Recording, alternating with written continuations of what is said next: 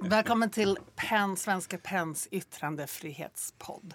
Idag ska vi prata om Ungern, om utvecklingen av det fria ordet i Ungern och kanske också lite grann om varför vi pratar så pass lite om situationen i Ungern just nu.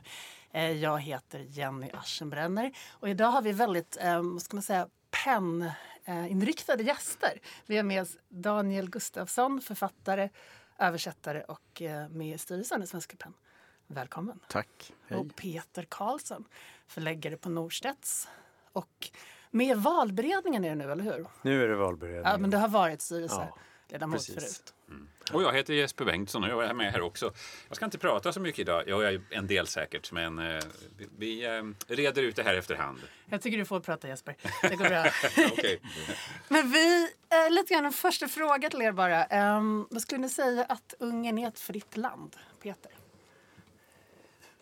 Börja med en sån här trick question då förstås. Eh, är det ett fritt land? Ja, på många sätt är det ju ett fritt land. Alltså åker man som turist till Budapest så då ser man ju ingenting annat än att det här är ju minst lika fritt som, som överallt annars i Europa.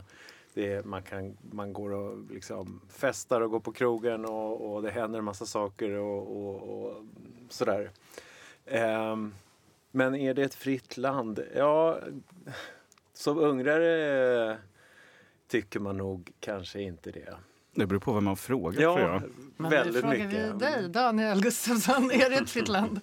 Jag håller ju med eh, Peter här en hel del. Att på ytan är det ett fritt land, men det finns grundläggande rättigheter och som säga, medborgerliga skyldigheter som krävs idag. Som gör att det kanske inte är riktigt ett fritt land i den bemärkelsen som vi ser andra demokratier i Europa. Mm. Mm. Jag tycker nog att det har gått ditåt så Mm. långt. Ja, ja, visst. Eh, Lite kort bara för att sätta in de som lyssnar i ett sammanhang här. Eh, Ni kan Ungern bra och varför kan ni det? Vad, vad har ni liksom gjort för att förtjäna detta höll jag på att säga? Alltså jag, jag är faktiskt född som ungersk medborgare. Jag var Ja. ungersk medborgare tills jag var 13 år. Det vill Mm. säga så länge min mamma var ungersk medborgare innan hon blev svensk.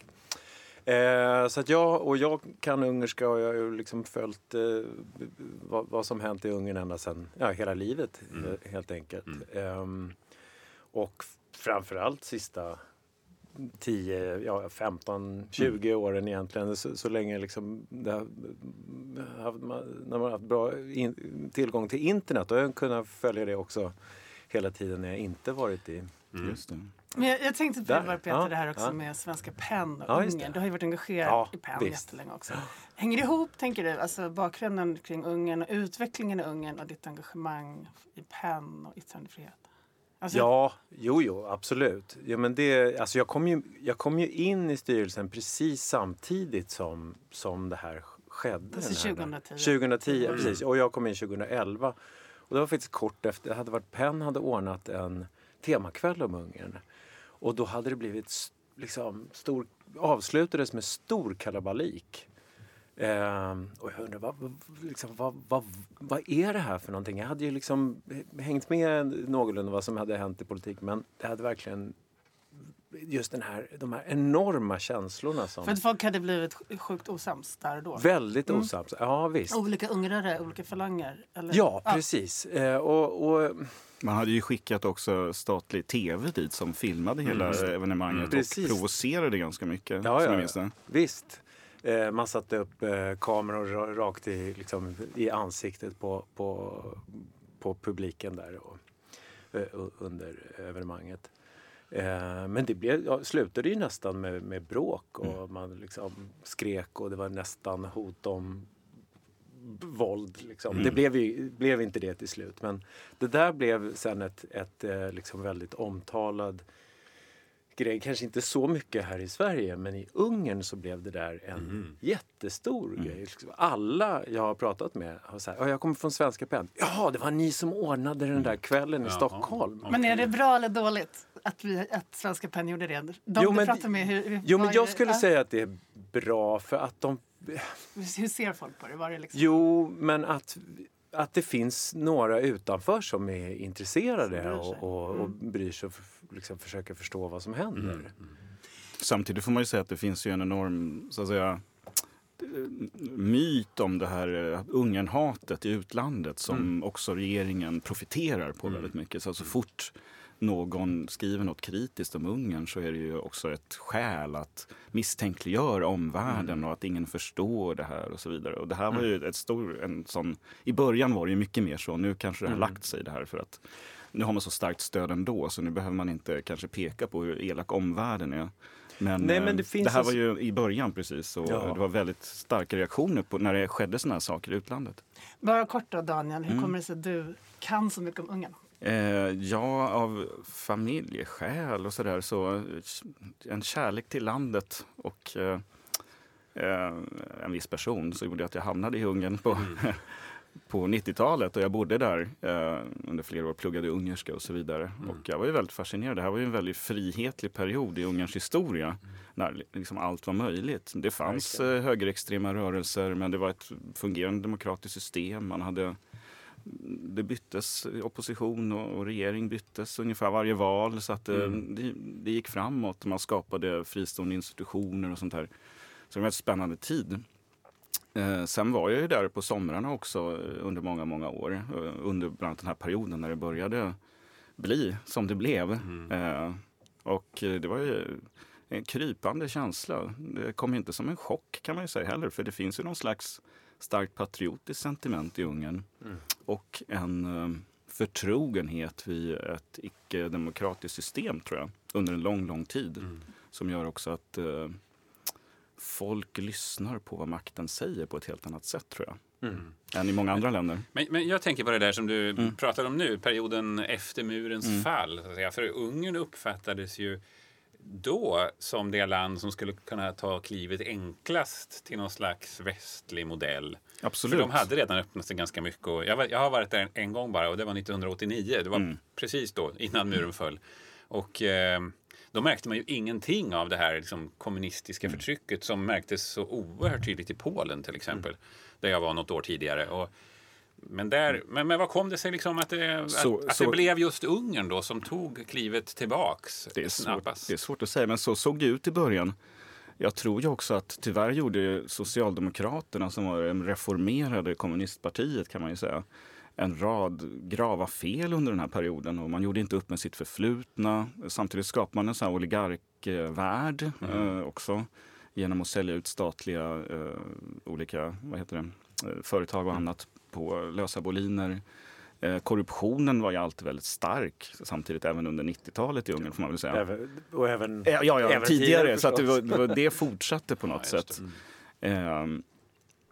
Och tror jag i kombination med den här en slags... Ehm, det finns en slags kultur, en myt om den kulturella isoleringen i Ungern. Att man är utslängda i ett slaviskt hav av tyskar och rumäner runt omkring. Mm. Och man är väldigt ensamma och man har sitt språk. Det finns en stark tro på den ungerska identiteten och nationen. Och mm. den som vill profitera på det har det ganska lätt i mm. Ungern. Mm. Tror jag. Och där, där är ju Orban har ju varit otroligt skicklig på att just profitera på de här känslorna. Ja, men det finns ju också ett sätt att använda historien där på, på, ja. på det för liksom vi förtrampade ungrare som alltid, alltid har blivit eh, missförstådda och, och alltid liksom blivit illa behandlade vid vartenda krig och varenda konflikt. 1848 och första världskriget och andra världskriget och 1956. Mm. Och, mm. Men när man, eh, du var lite inne på det Daniel, men jag tänkte också för dig Peter som är halvungrare mm. men också kommer från det här landet Sverige som för många ändå blivit en mm. representant för mm. allt som är ont här i världen med så här feminister och homosexuella som tar för mycket plats. Ja men sådär. Um, hur ska man säga, känner du att du liksom tas emot med misstänksamhet i, i Ungern? Uh, alltså som liksom utifrån halv, halvt halvt från... Nej, det skulle jag, Nej. Inte, det skulle jag inte säga. Inte. Nej, det, det blir jag inte.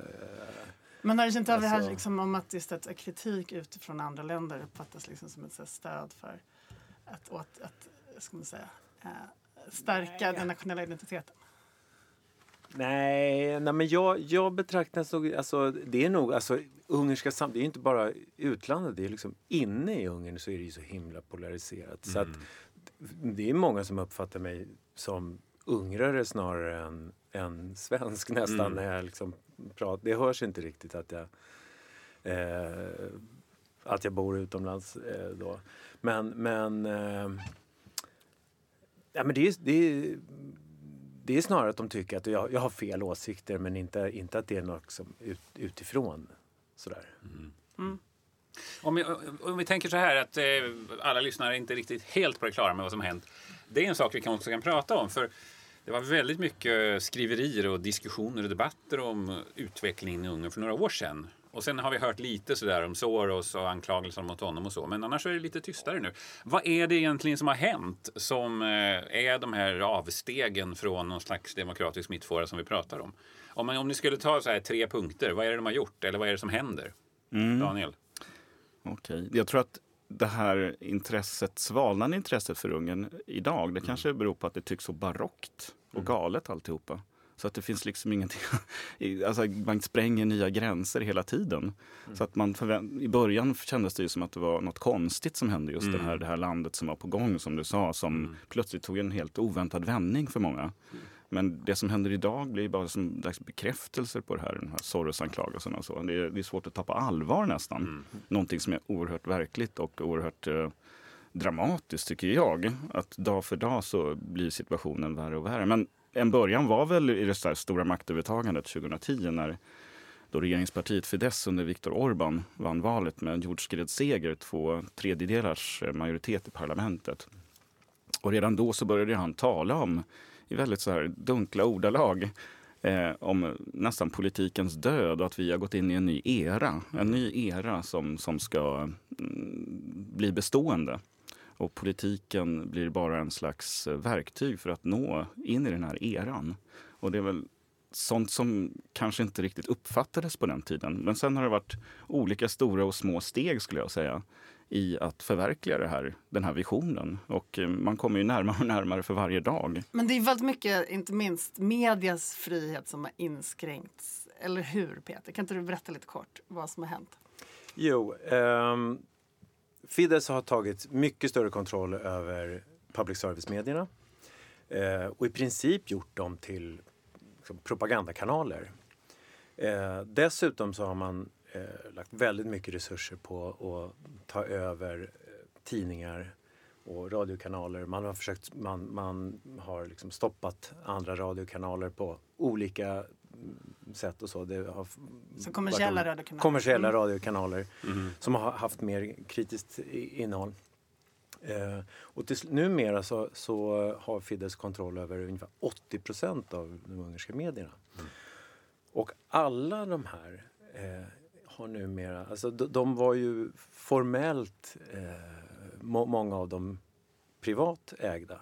Men de har nu sammanförts i en stor stiftelse som kontrolleras direkt av Fidesz. Och där ingår både public service-medierna och tidigare då privata eh, medier. Så det är lite av en charad kan man säga Ja. så, mediemarknaden. Att man låtsas att man liksom ägs eller styrs av Ja. olika liksom, Precis. aktörer. Men egentligen så är det lite samma samma. Och vissa av den, den, den största dagstidningen till exempel, Nepsabatjag, den blev eh, Som ju är oppositionell. Ja, den var, oppositionell. den, Mm. den var en gång i tiden så Mm. hängde den ihop ganska... Jag tror den ägdes nog ett, eh, ganska länge av, eh, till en del av Socialistpartiet.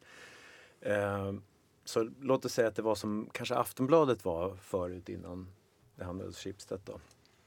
Eh, men den blev uppköpt av här, riskkapitalister som sen sålde det vidare och vips från en dag till nästa så blev den nedlagd. Och det var den största dagstidningen. Den, och som hade liksom, det fanns inga ekonomiska skäl att lägga ner den utan det var bara Men vart går man då som ungrare om man vill ha eh, oberoende nyheter om vad som händer i landet? Ja, man går till internet. Eh, gör nog många. De som kan. Eh, eh, och, och då, det finns ju en mängd olika mindre tidningar då. Eh, och bloggar och vad det nu är. Ehm, och så finns det ju eh, i Budapest finns det då klubbradio till exempel. Det finns en tv-kanal som heter ATV där man en, som ändå av många anses ha ta in politiker och, och, och, och tyckare som, som kan säga något kritiskt om Fidesz. För det är väldigt sällan som, som eh, liksom kritiker av regimen märks i, eller är med, i Mm. public service-medierna. Eh, Det funderade jag också lite på. Vad, för det är uppenbart att det finns ett ganska starkt folkligt stöd trots allt för den politik som bedrivs och Fidesz och sådär. Men eh, var i består motståndet? Det var någon av er som nämnde förut här att det är, det är väldigt polariserat. Där som här skulle man kunna säga. Men hur märks det någon slags motstånd emot de förändringar som har skett, Daniel? Ja, det är ju dels de få fria medier som finns kvar. Det finns väl en dagstidning, Nepsava, finns ju kvar. Eh, som, det var en riktigt hård kommunistisk tidskrift förut, eller hur? Folkets röst. Eh, mm, det finns ju lite fria medier. Det finns ju olika proteströrelser som har väckts, men som ofta har ganska kort eh, livstid får man ju säga. Att det är oftast någon fråga som engagerar.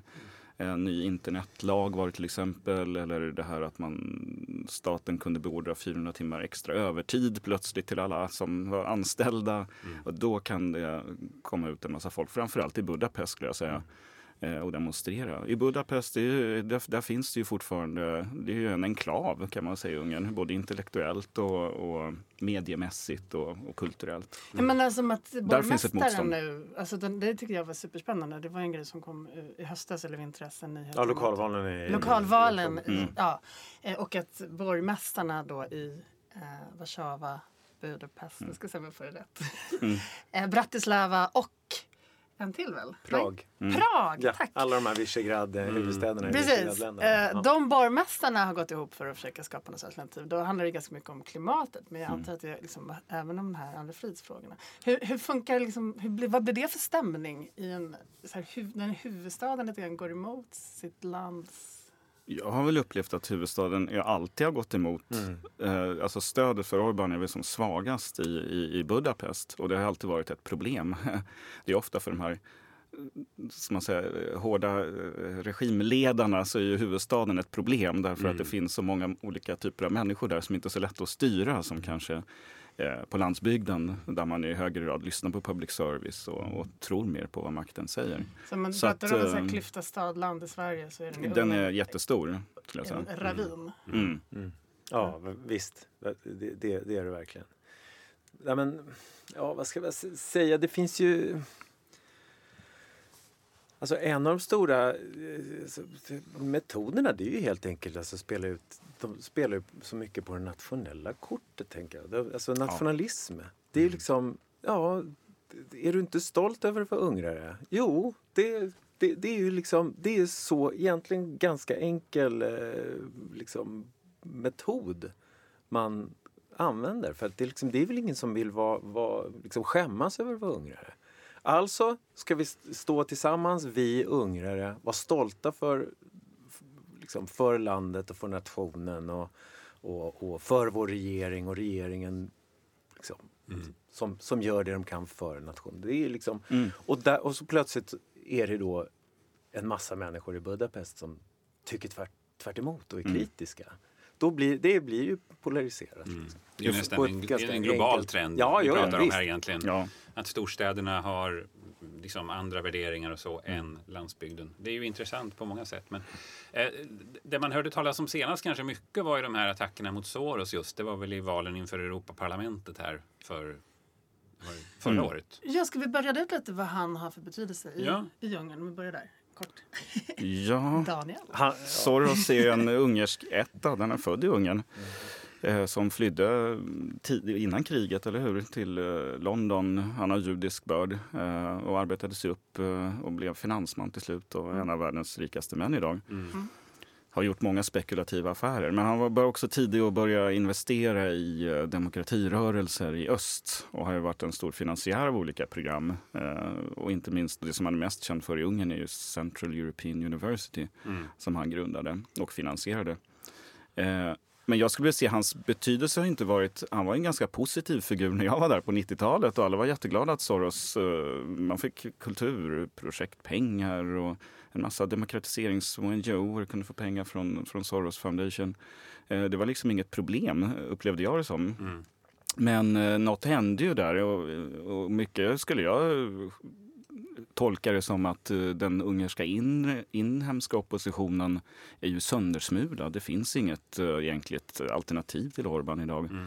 Eh, Man lyckades totalt marginalisera den rörelsen och i brist på en inre fiende får man hitta en yttre. Mm. Och det blir ett sätt att ena nationen i den här figuren. Det var rent groteskt. Och alla jag känner som tror på demokrati och ett annat system har ju svårt att ta det här på allvar. Det, det är svårt att förstå hur man kan bygga upp en, en valrörelse på hatet mot en finansman eh, som sitter i USA. Liksom. Och kampanjen var väldigt mycket antisemitiskt. Ja, såklart. Det är en Ja. gammal tradition också Ja. eh, i den här delen av världen och den är lätt att eh, åter eh, uppliva.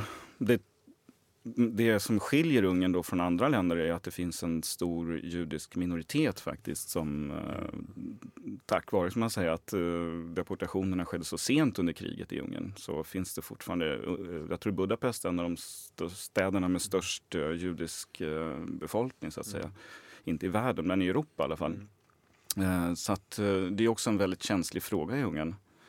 Och Orban och gänget hävdar ju hela tiden att de inte är antisemiter. Och det finns, ja, nej. Det, det, Ja, men, för det är ju det som är, de, det, det är ju, hela den här propagandan var ju väldigt smart gjord. Man sa ju aldrig något uttryckligen antisemitiskt. Man, man bara hade liksom små antydningar häromdagen, det, eller härom, liksom, bakom att det är någon som, vem är det som håller i trådarna och det finns liksom en viss sorts, alltså man anspelar ändå på, på Mm. Gamla... Absolut. Verkligen. Ja, ja, ja, liksom, visst, som, ja, precis. visst. Men jag, jag tycker det festliga, det ironiska eh, som eh, författare, att det här är som en metafor för Fidesz själva på något vis. Att det här som de pratar om med den här eh, makten utanför som håller i trådarna. Det är ju precis då så de själva jobbar. Att man har knutit en rad oligarker till sig. Hela det här systemet skulle inte fungera utan pengarna. Det är ju jätteviktigt att man kan kanalisera EU-pengar dessutom in i systemet. Annars skulle man aldrig kunna köpa upp media. Just det. Men det är inte så att, man, att paranoia och konspirationsteorier kanske ofta utgår från hur man själv fungerar? Eller det finns ju Jo. undersökningar som gör att folk som är mer nationalistiska eller tror på auktoritära ledare också har en mycket mer misstänksam syn på människor överhuvudtaget. Jo. Mm. den, den egna konspira- då måste de andra konspirera Mm. som jag nu konspirerar. Exakt. Ehm, men hur var det med hans universitet? Har det flyttat? Det har flyttat har till Wien nu. Ja, till Wien, precis. Och hur, hur tänker man kring det? Eller tänker du kring det? Är det en stor förlust? Eller? Ja, det är en jättestor Ja. förlust. Det var ju ett av, liksom, ett, ett av Europas eh, liksom, främsta eh, lärosäten. Liksom, i, och, och vä- väldigt högt rankat. Ehm, och folk kom från hela världen och, och, och studerade där och forskade där. Inte minst från östra Europa. Ja, ja visst. Det var en viktig, viktig eh, Mm. del liksom, av eh, utbildningssystemet i östra Europa. Mm. Men en annan tid. grej jag tänkte fråga er om. Det har ju varit en del skriverier kring, framförallt tidigt på 10-talet men också nu precis lite på slutet, om teatern i Ungern. Och att den ändå haft en ganska stor symbolisk betydelse i den här då bekämpandet kanske av antinationalistiska rörelser. Det var ju en uppmärksammat fall med en teaterchef som blev avsatt 2013. 13. Mm. Eh, och ersattes med en antisemitisk ledare, eh, eller skådespelare som blev teaterledare. Och nu sist så läste jag precis om att en ny lag som kom eh, förra året som handlade om att kunna påverka mycket starkare vem som leder teatrar. Va, vad har teatern för liksom, symbolisk betydelse i Ungern? Jag tror det handlar både om, om, om, det handlar inte bara om teatern utan om kulturen i stort. Men teatern är ett sånt fält som är ganska lätt att styra. Därför att det bygger på statlig finansiering i hög grad, eller offentlig finansiering. Det gör det ju här också. Ungern är ett litet land med en liten ekonomi eh, och det, det, det privata är inte så stort inom teaterområdet. Så självklart är det här ett område där det går att gå in ganska tydligt och, och styra upp läget och, och fördela pengar. Eh, jag träffade en ungersk författare som jag känner förra veckan.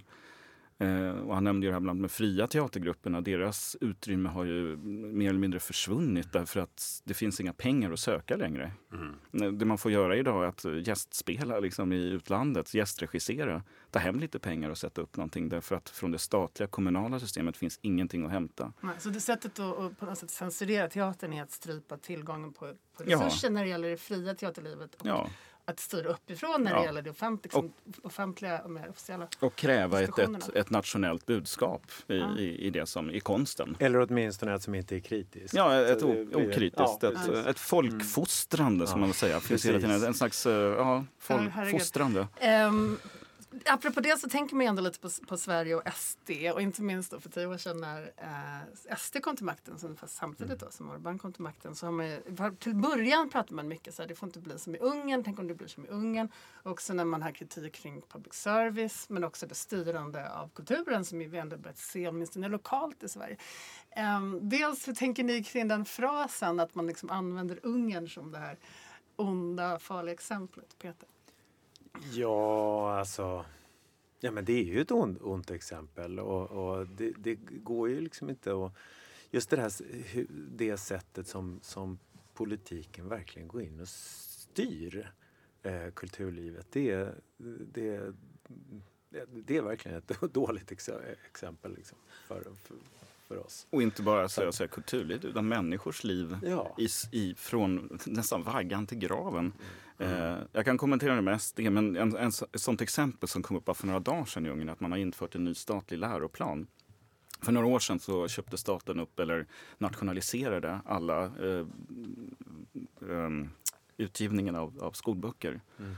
Eh, så att det finns bara två förlag som man kan köpa allt ifrån och där har ju också då eh, budskapet anpassats nu kom det en ny eh, läroplan som, också, som inte bygger på att man har haft någon konsensus, man har inte frågat Lärarförbundet och sånt där. Man har gjort en skolplan som är nationell eh, och starkt eh, patriotiskt inriktad. Där man går ner på lektionsnivå och berättar mm. vad läraren ska läsa för dikter för barnen i litteraturundervisningen till exempel. Mm. Det är ingen läroplan med övergripande mål utan den är naturligtvis stora protester från Lärarförbundet, men allt det här kommer att genomföras. Men det här låter ju som att det borde vara väldigt bekant för ungrare som levde under kommunismen. Finns det inga sådana, drar man inte sådana paralleller? Ja, jag vet inte. Tillbaka nu På något ett... sätt har man ju också fått det bättre ekonomiskt, det får man inte glömma bort. Många har fått det bra, det, mm. det systemet fungerar någonstans. Och så De som inte trivs, de sticker. En halv miljon ungrare har emigrerat under de här åren. Eh, många unga begåvade människor som hankar sig fram nu i västra Europa eller läkare och sånt här, högutbildade.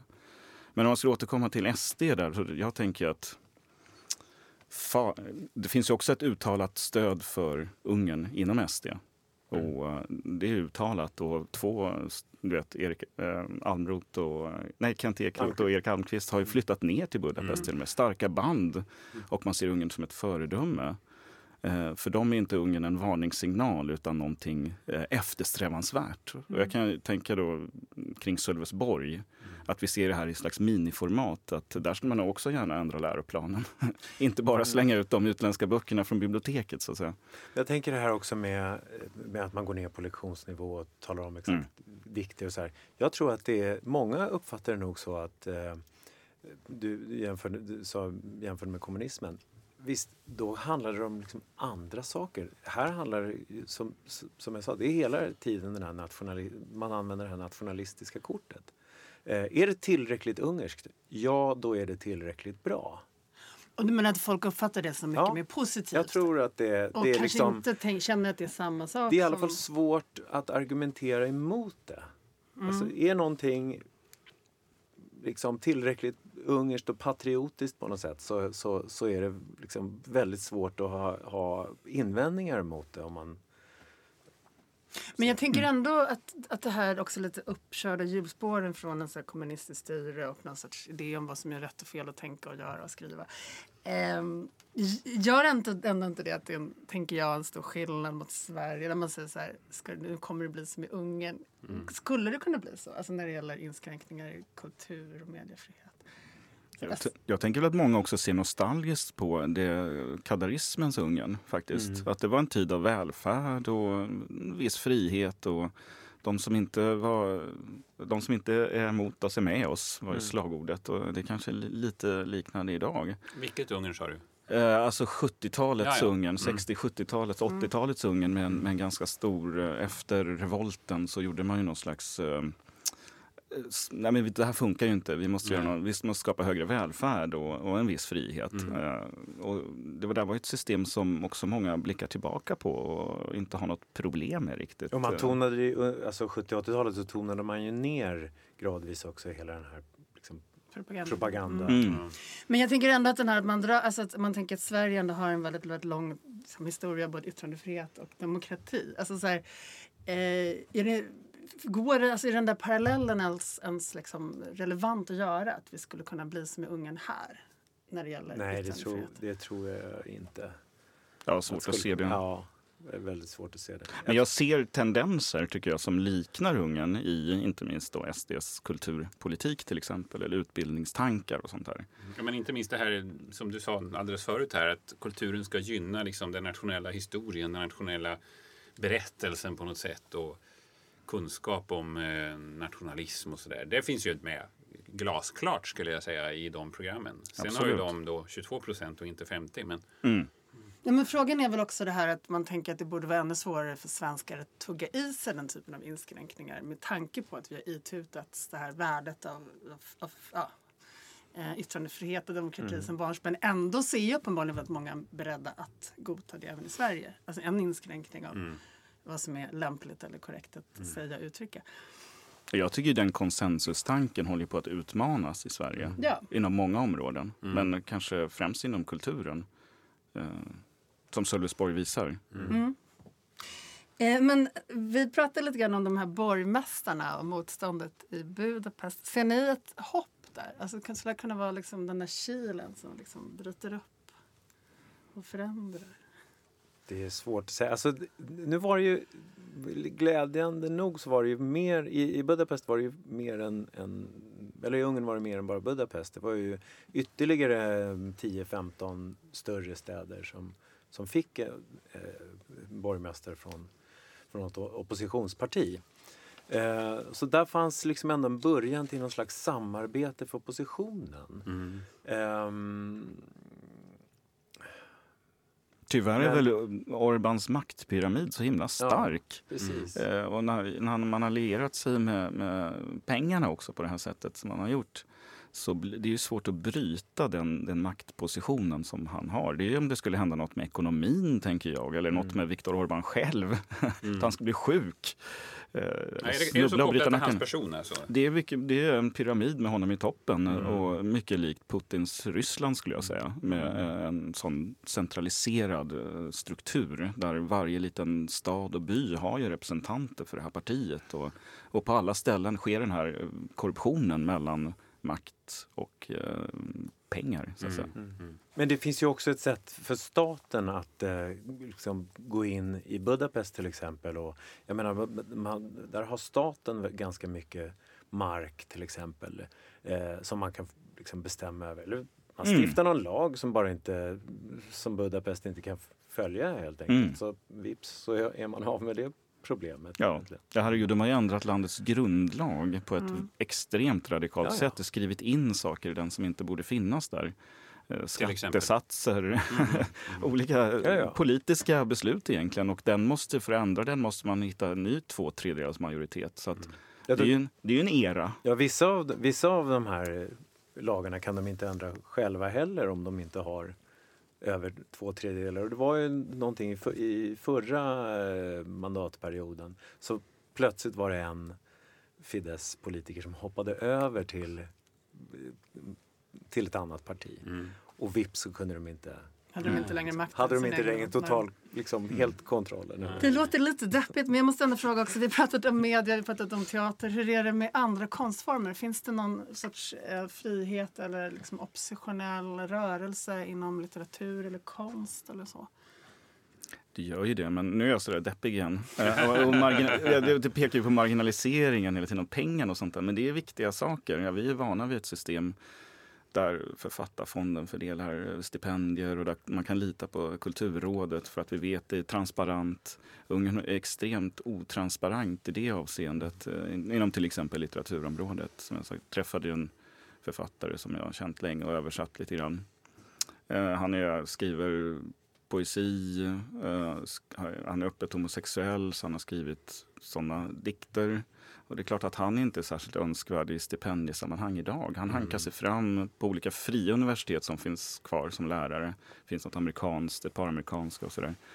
Eh, men menar att, eller åker runt på, på sådana stipendier i utlandet. Men att verka i Ungern är oerhört svårt. Eh, en, även den litterära ekonomin är ju beroende av statliga medel. Och när makten över dem ligger hos eh, regeringen så genomsyrar det också författarnas frihet. Det är klart att de kan skriva vad de vill, men det är väldigt svårt att överleva som fri författare idag. Mm.